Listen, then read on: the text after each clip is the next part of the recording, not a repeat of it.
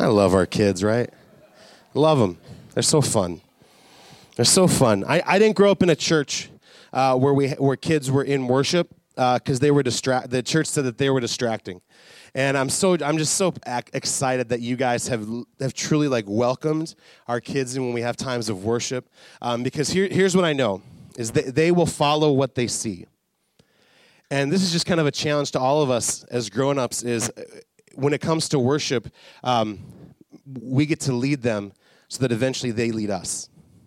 And so I just want to say thank you so much. I mean, really, it was an experiment bringing them in, and, and I just loved it so much because uh, when I get to step back from the microphone, specifically during a few songs like Lion and the Lamb and, and whatever, like, man, they are leading it. I love it. I'm just, I love our kids so much. So, um, but, uh, uh, if you have a Bible, uh, I want to invite you to turn to the book of Daniel. Uh, however, you open your Bible, whether it's a paper Bible or whether it's a Bible on a phone or an iPad, I want to invite you to turn to the book of Daniel uh, in the Old Testament.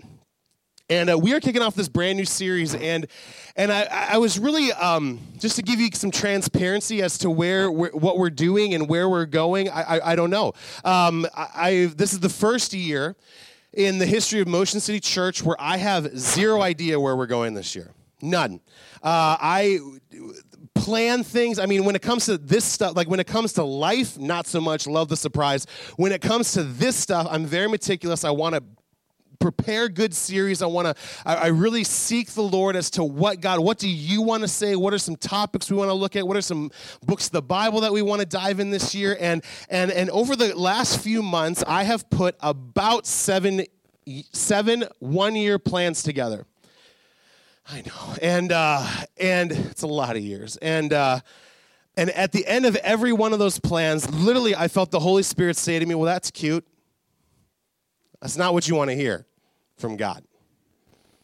That's cute. Throw the paper behind you. Let's come back a, a week or so later start to pray really kind of feel kind of led in a direction and put this plan together i'm like yes we're going to do we're going to do four weeks on this topic then we're going to do three weeks on this topic and we're going to do eight weeks on this topic and, then and i put the whole thing together and and it, that, that, that, that cool I did this a bunch of times, guys. And and I came to the conclusion that I just I don't know. I, have no idea what God's going to do this year. I really don't. I, so if there's ever that sense of we were at Disney for the last couple of weeks, and there was always a sense of anticipation, right? Like anticipation, like. Uh, for a ride or for an experience or whatever, and there was, I mean, and and I and and, and, and honestly, like sometimes I think that as Christians and as the church, we can become a little formulaic that it almost becomes boring. And I think that God this year, um, he wants to do a lot of things. I, I just kind of feel these things, but I think what he, as we talked in the video, if you were at the at the house church experiences, if not, I'm gonna do something I never, I said I would never do, but I'm gonna post a video of me preaching on Facebook uh, this week, um, and so you can kind of see kind of what we how we were kicking off the year. But if there's one thing that I believe that God wants to bring back to us is the awe and wonder not of the spectacle that exists as the performance of church, but the awe and wonder and spectacle of God. And so here's what I know. I don't know where we're going. I know we're in Daniel. I don't know how long we're going to be in Daniel. I don't know what God's going to do through Daniel, but I know he's up to something. And I want you guys to know, as your pastor, I have never been more excited because I have no idea. And so this pushes us, this pushes me to be desperate to be seeking the Lord, to be using the Bible not simply as a study tool, but as a as a as like a source. You know what I mean? And so um, and so uh, so in the book of Daniel, uh, we're just gonna let's just how about we just start? Let's just start let's just start. Uh, have you ever had a bad moment in life? Anybody ever had a bad moment in life? We can be honest if we're not to be honest here you're not to be honest anywhere else. Anybody ever a bad moment? All right keep throw your hands up throw your hands up for those who don't have their hands up. You are liars and you are walking into a bad moment. Um, how many okay so put your hands on you had a bad moment. How many of you have ever had a bad moment after a bad moment? How many of you ever had a bad moment after those bad moments and how many of you have found that through the course of, of life and experiences, you had enough bad moments, they turn into a bad season, right? And the hardest thing about those, those, those times, I'll just say for me, uh, uh, is, is, is, is I really am trying to live my life in a way that is not about me, but is about Christ. And the most difficult thing is when I find myself experiencing those bad seasons, I'm trying to do everything right. You know what I mean? Like I'm really trying. I'm trying to follow after God the way that I believe that God has called me to follow after Him. I'm trying to read my Bible and pray every day because you'll grow, grow, grow. I'm trying to do all these things and, and I'm trying to live my life in the right way. Maybe you've been there before where you feel like you're doing everything right, but nothing seems to be going right. And you find yourself in the midst of bad seasons and difficulties, and, and, and you do the right things at the right times in the right way, but you still find yourself just stuck. You find yourself stuck in moment after moment that leads into difficult seasons, difficult years, difficult decades, and it can be incredibly frustrating, right? Because our math in our brain says if I'm doing it right, then things should do right. Things should go well. Things, the math that we have concluded says that if everything, if I'm doing everything the right way, there is a result, and that is that life should be. Uh, should be lived out, should be expressed with the right sort of results.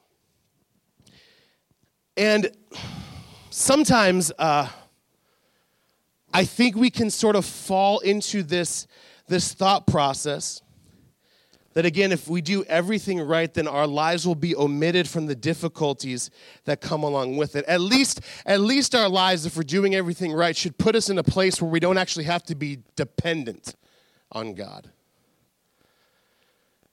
Because if I'm doing everything right, then, then life is just coasting. I don't have to be dependent because everything's going well. Um, and then you, and then here's what ha- if not, it doesn't happen to you, I'm going to say it happens to me. Where you're in this season, and you've kind of just settled into it. You've got your.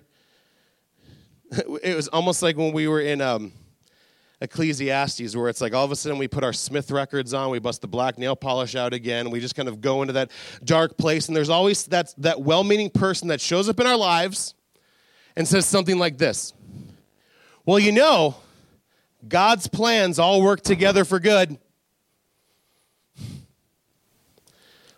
Or it's always darkest before the dawn, right? Or they'll maybe say, quote one of these Bible verses at you, Romans 8 28. And we know that God causes everything to work together for the good of those who love God and are called according to his purpose for them.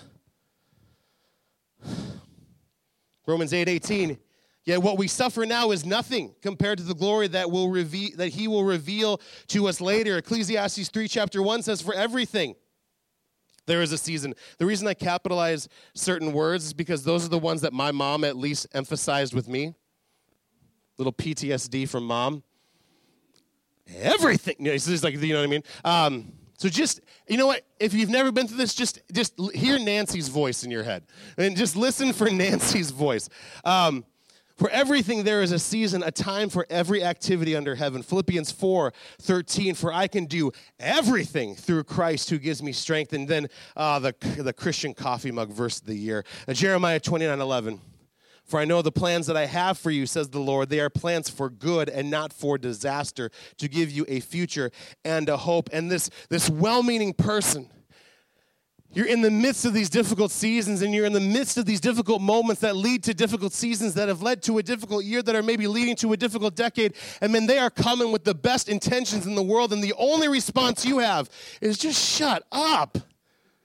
Just shut up.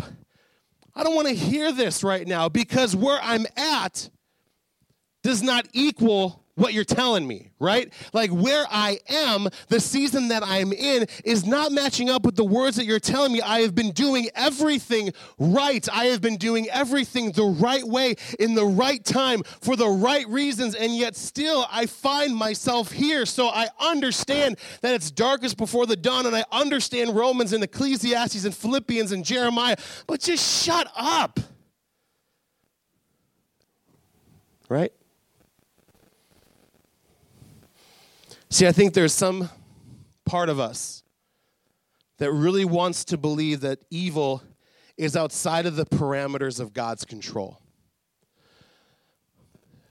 Not because we believe that God can be in control of evil situations, but sometimes God's just easier to sell. Because when the evil happens in the world and people find out that we're Christians,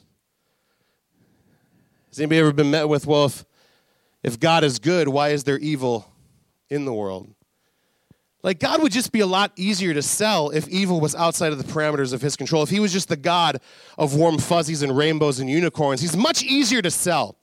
And truthfully, I think we're doing a really good job as the American church of selling God that way. I think we're doing a really good job of selling God in a way that truly dishonors the sacrifice that Christ paid for you and for me because when Christ died and he breathed his last and when he was raised again from the third day he didn't simply come back to life but he come back conquering death hell and the grave and evil. But here's what Jesus said. He said in this world you are going to have trouble. It doesn't matter that I'm here right now. You will exist in a world with trouble. But take heart because I've overcome overcome the world. And when Jesus opened his eyes and breathed air into his lungs three days after he was crucified, he breathed in and out the defeat of death. He breathed in and out the defeat of evil. He is the conqueror, but there are things in life that you and I have to conquer. But when we sell God that way, that ain't going to sell books, and that's not going to fill stadiums, and that's not going to fill, fill churches. What that's going to do is that's going to make people feel a little awkward of maybe I just shouldn't buy into this Christianity thing because it's much easier to believe in a God uh, to not believe in God at all than to believe in a God who from time to time will allow evil. And not simply just allow evil, but allow evil and evil people and evil systems to flourish. Welcome to Daniel. See, we're going to look at two verses this morning, and those two verses have nothing to do with Daniel. But over the course of who knows, what we're going to see is we're going to see this young kid, Daniel. And we're going to see some stories about him and his three friends and how they did everything right. And even in the midst of doing everything right, we pick up on Daniel chapter 1, starting in verse 1, uh, verses 1 through 2, and this is what the Word of God says. And remember, I don't put these verses up on the screen, so you actually have to open your Bible for that. So, spoiler alert, they're really good. Daniel chapter 1, starting in verse 1, says this During the third year of King Jehoiakim's reign in Judah, King Nebuchadnezzar of Babylon came to Jerusalem and besieged it. The Lord gave him victory over King Jehoiakim of Judah and permitted him to take some of the sacred objects from the temple of God. So Nebuchadnezzar took them back to the land of Babylonia and placed them in the treasure house of his God. See, before we even get to the person of Daniel, you and I have to be, we have to wrestle with this tension. We have to wrestle with this thought that sometimes God will allow evil, but not simply, like we said, allow evil to exist, but actually allow evil to flourish, to grow, to gain ground. We have to wrestle with the fact that God allows this because it says in, in Daniel, it says, so, so we've got King Jehoiakim of Judah. These are God's people. You know what I mean? Like this is the king of Judah. These are the people of Judah. These are God's people. They're his chosen. And then here comes Nebuchadnezzar getting all rowdy and crazy. And here comes Nebuchadnezzar trying to pick a fight. And the Bible says that the Lord gave Nebuchadnezzar victory over his people. See, when we read the word victory, it's not like, oh, they won. They were victorious over the armies, over the people, over the nation. Nebuchadnezzar came and he messed stuff up. And the Bible says that God allowed it. What does that do to your faith? What place does that put you in? See, for me, it feels like someone's rubbing sandpaper against my arm.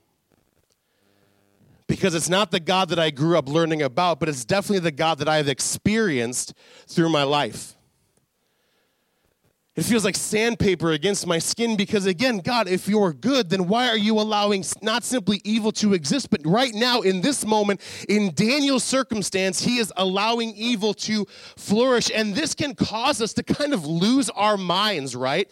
Like, okay, I'm not going to pick on my Bible college students, but I'm going to pick on my Bible college students. What's up, guys? Because um, I, cause I was a Bible college student too, and I read all the books and had all the, the, the, the wonderings, and we would sit over coffee and write in our notebook with no lines, and we would just kind of be postmodern as we were as Bible college students back in the day. And, the, and, and, and we kind of had this like ongoing argument, and maybe you guys are having these arguments too of just the reality of, man, this is the world that we live in. God, what the crap?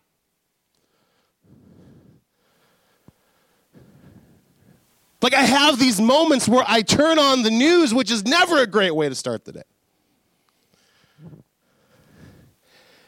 And I turn it on and I see what's happening.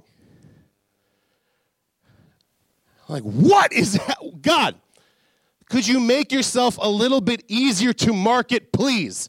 Because I'm trying to tell people about how good you are. I'm trying to tell people about how gracious you are. I'm trying to tell people about how you have everything in control, and you are giving me this. You know, what I mean? it's like, you'd be so, God, if I could just be your marketing manager for just a second, I could make everything a lot easier for you.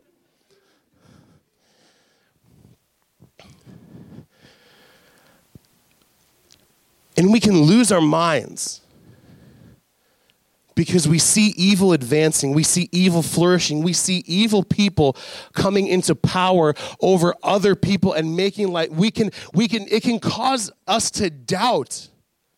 It can cause me to doubt. It can cause me to doubt God, are you really in control of what is happening? Are you really aware? Are, uh, because what would happen in Old Testament times is when, uh, when an army, when armies would battle against each other, what would happen is um, this army would, let's say they do it in the name of, of, of one God, and this army would do it in the name of this other God. And when they would fight, the army that was victorious, it was ultimately proof to them and to their foes and to the adversary that their God was the bigger God.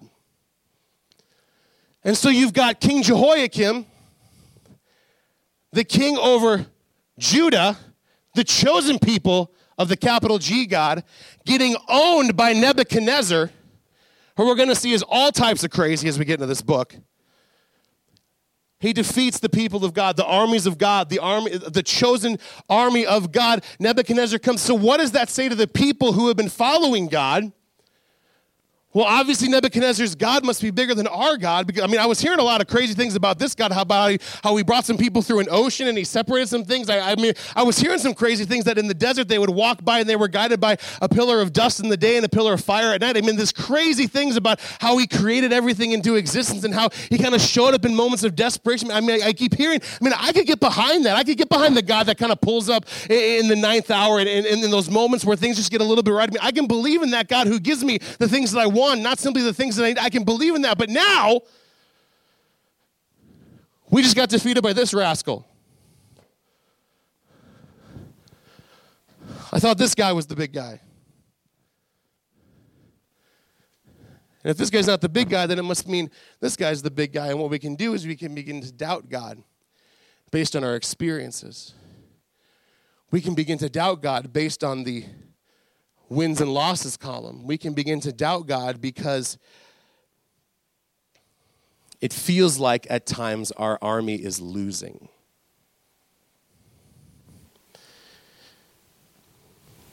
But as we're going to get into uh, get into this this kid Daniel, what we're going to find out is that uh, before Daniel chapter one verse one even happens, Daniel made a decision. Daniel made a decision long before there was ever a part of the Bible written about him. Daniel made a decision. And the decision that Daniel made was that I believe that my God is stronger, and I believe that my God is greater. And I believe that anything that I experience in this life is momentary and that He is eternal. And what Daniel does before Daniel chapter 1, verse 1 is Daniel says yes to God.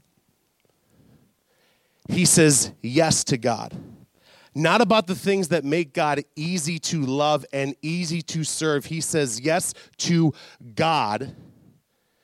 And no matter what comes my way, I'm going to continue to say yes to God. Um, Psalm, I was thinking about this, uh, uh, this idea of saying yes to God and, and, thinking about me and the fact that I can kind of lose my mind uh, when, when things go. Psalm chapter 37, verses 1 through 2 says this, and I think this is an encouragement to us this morning. Hopefully, it's an encouragement to you. Uh, it was definitely an encouragement to me uh, on the plane ride home from Florida. But Psalm chapter 37, starting in verse 1, says this The psalmist says, Don't worry about the wicked. But then what am I supposed to do? Don't worry about the wicked. Or envy those who do wrong. Isn't it crazy? Again, where we see people getting things their way, and here I am following God, and it seems like nothing is going right.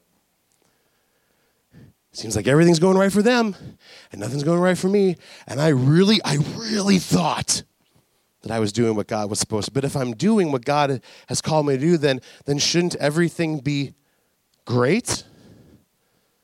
Shouldn't everything be, be wonderful? Shouldn't everything just be kind of smooth sailing because I'm following God?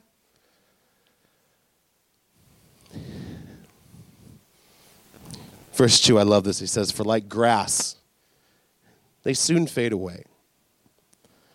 Like spring flowers, they soon wither. Um, if I can give you a guarantee this morning, it is that yes, God will allow evil to flourish from time to time. But not forever. But not forever.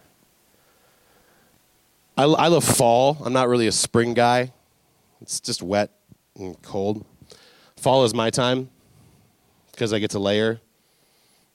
I get to hide this under layers, and it's and and and I love fall, but you just kind of have that moment where it's it's never long enough. You know what I mean? Like those like perfect fall days, they're never long enough, right? They, they're just oh they're here and then they're gone, and I'm stuck with like six months of winter four months of it just being hot and blazes outside. And then I get three days where it is just like perfect. And it never lasts long enough because, and, and, that's what God is saying. He's like, here's the deal, man. When life overwhelms you and when the wicked seem like they're flourishing, don't. Gosh, guys, I, I, because here's here's what I know. Our life seems long, right? Like let's say we let's say I live on average, and I'm going to be generous. Let's say I live to be 80. I mean, 80 years. Jeez. And that's like 80 years. That's 20 more than 60. It's 30 more than 50. I'm doing easy math because I'm not good at math. But uh, uh, but I mean, you think of 80. So three. So can someone take out a calculator real quick? And 365 times 80. Can someone just give me some math because there ain't no way I'm doing that on the spot. That's some 29,200. leap years. So 29,220. Okay. 29,220. It's a lot of days. And so it can be understanding that we would look at life as long. But it is amazing that at the end of our lives, it's not going to feel like long enough.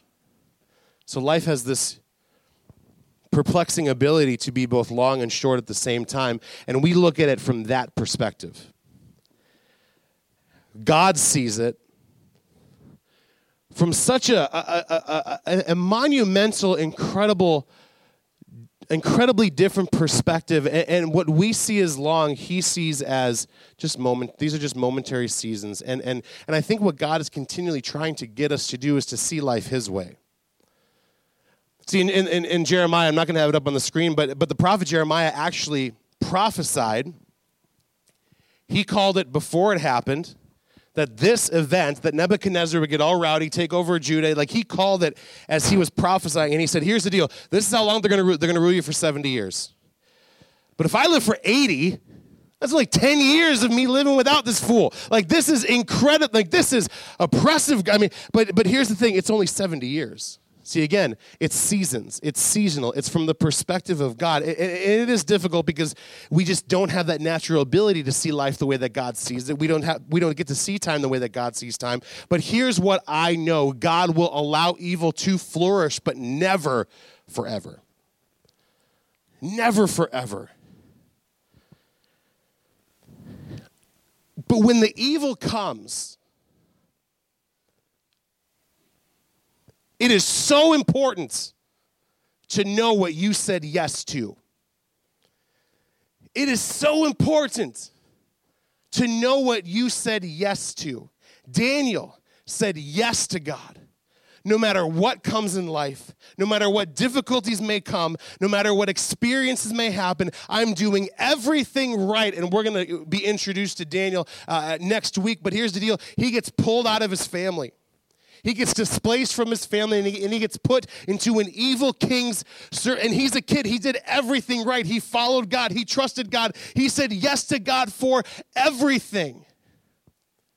It is so important to know what you said yes to. Because if you don't say yes to God, it is very easy to say yes to anything else.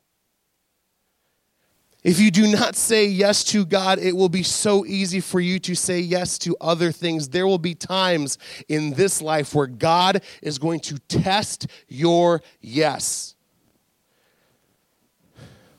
Because our yeses need to be tested.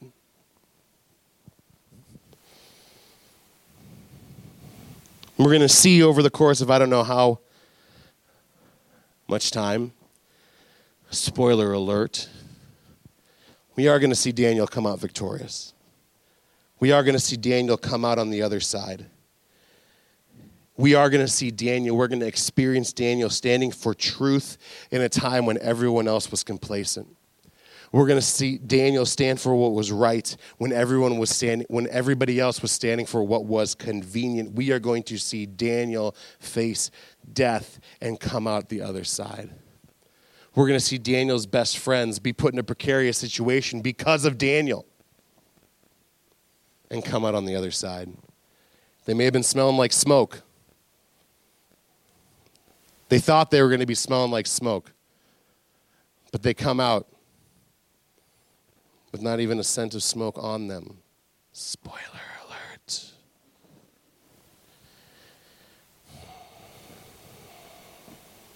I think um, I'm going to wrap up in just a minute. I think the reason that God brought us to this book is I believe that the, the book of Daniel is actually a pretty prophetic message for us as a church. I believe that it's a very prophetic message to us as, as Christians today. Uh, and and, and the, the, the voice is saying, I believe that the voice, I think the Holy Spirit is speaking very strongly uh, in this direction. Um, Here's the deal, guys we're going to suffer. Things are going to really suck. It's not going to get much better before it gets worse.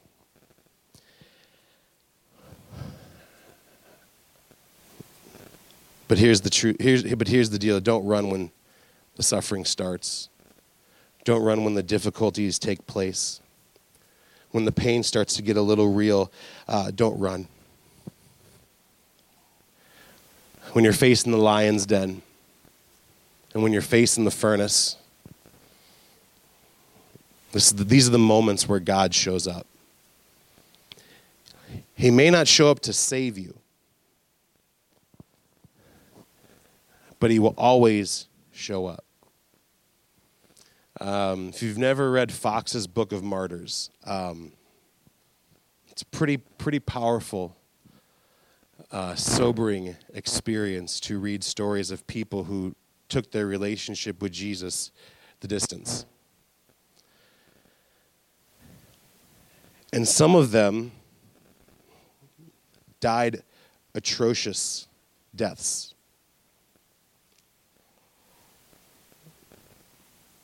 But because they said yes to God, there was no way they were saying yes to turning from Him. See, we're going to suffer, guys, but don't run when the suffering takes place because I believe that what the Holy Spirit is drawing us to is we live in a time and culture right now where there is no place for complacency in Christianity. The last thing we need is a complacency Christianity because the world has seen complacency Christianity. Hasn't changed anybody's life hasn't affected change, hasn't sparked revival, hasn't moved people to places of utter and complete dependence. And why is that? Well, I think it's just because we really like the God who gives us what we want but doesn't bring us through what we need. And we're going to see a young man stand for truth when everybody else was standing for complacency. We're going to see a young man say yes to the hard things when everybody was saying yes to the easy things when I um, when I got married, before I got married, I met with a pastor and and um, and it wasn't like pre-marriage counseling or anything like that. We were at Chipotle and uh, and we were eating burritos and um, we were just chatting about some stuff. And he said he said, "Hey Steve, you want to know what marriage is?" marriage is a lifetime commitment between one person and another person in the, in the presence of God and the witnesses, and it's a covenant. It's not a contract. It's all these things. And he goes, "Shut up." He said, "Marriage is, is yes, it is those things, but but but yes is not simply saying yes to one person forever." So I'm gonna paint a burrito sort of hanging out of my mouth, confusion on my face. He said, marriage isn't saying yes to one person forever, it's saying no to everything else.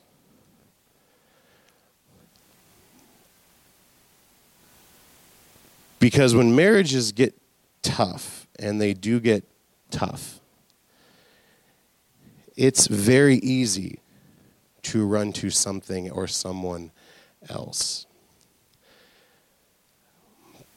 But in that moment, I learned that I wasn't simply saying yes to Jen, I was saying no to everything else that comes up when it gets difficult. When we say yes to God, we're not simply saying yes to God, we are saying no to everything else and it matters what you say yes to. So let me just ask you this question before I pray. What have you said yes to? Lord, I thank you so much for. God, I thank you so much for the fact that you, um, God, that you are present in the midst of the good and the bad and God, sometimes it's hard to, um, to rationalize the fact that you are God in the midst of good and, the God, and that you are the same God in the midst of the bad. And God, just this week, I mean, just as I was thinking about this, you reminded me so much that as we read through the scriptures, we come face to face with so many people who were maybe during who were oftentimes in the most difficult seasons of life yet they were exactly where you wanted them to be God, I thank you that your presence exists in both spaces that you're the same God in the midst of both spaces, that you are, you are strong when things are going well, and that you are strong when things are difficult. And God, as we are going to dive into this book, Father, I ask that you would open our eyes to the reality set before us, that we exist in a culture and a world that is riddled with complacency, that is riddled with half heartedness, that is riddled with people existing 50 50. And God, I believe that your Holy Spirit is calling us to be those people people know more? So, God, would you just plague us with that question today? Would you plague us with that question this week? What have we said yes to? Because, God, if it's not you,